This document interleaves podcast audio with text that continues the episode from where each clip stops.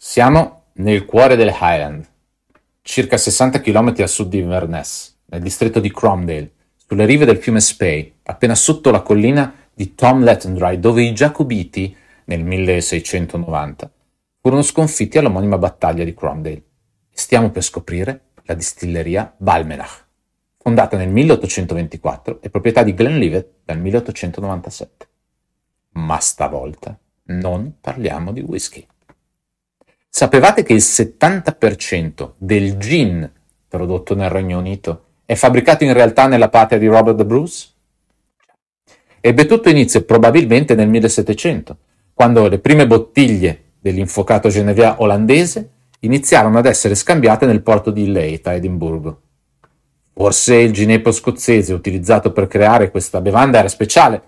In ogni modo, il gin divenne così popolare che presto spuntarono varie distillerie scozzesi che iniziarono a produrne la loro versione. Da anni la Scozia è la patria di molti dei marchi più venduti al mondo come Gordon, Stanker e Hendrix.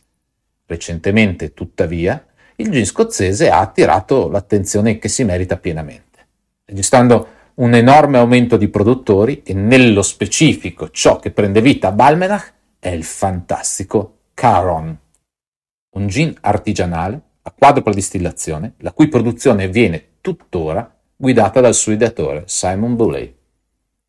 Le botaniche utilizzate in questo gin sono 11, di cui 6 classiche e 5 fortemente territoriali, tra cui le Rowan Berries, le bacche di sorbo, che gli donano non solo il suo gusto piccante fortemente riconoscibile ed un'anima dannatamente scozzese, ma anche il nome, Caron, che si scrive Caurun, termine gaelico che indicava proprio le bacche in questione.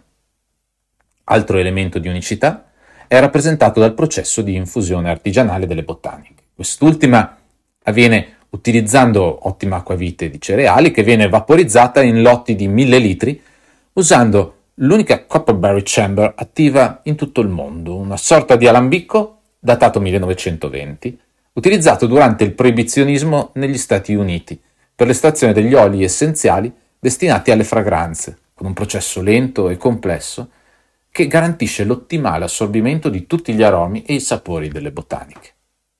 Il distillato viene infine tagliato con acqua purissima, ovviamente scozzese, proveniente dal suggestivo parco naturale in cui la distilleria è immersa.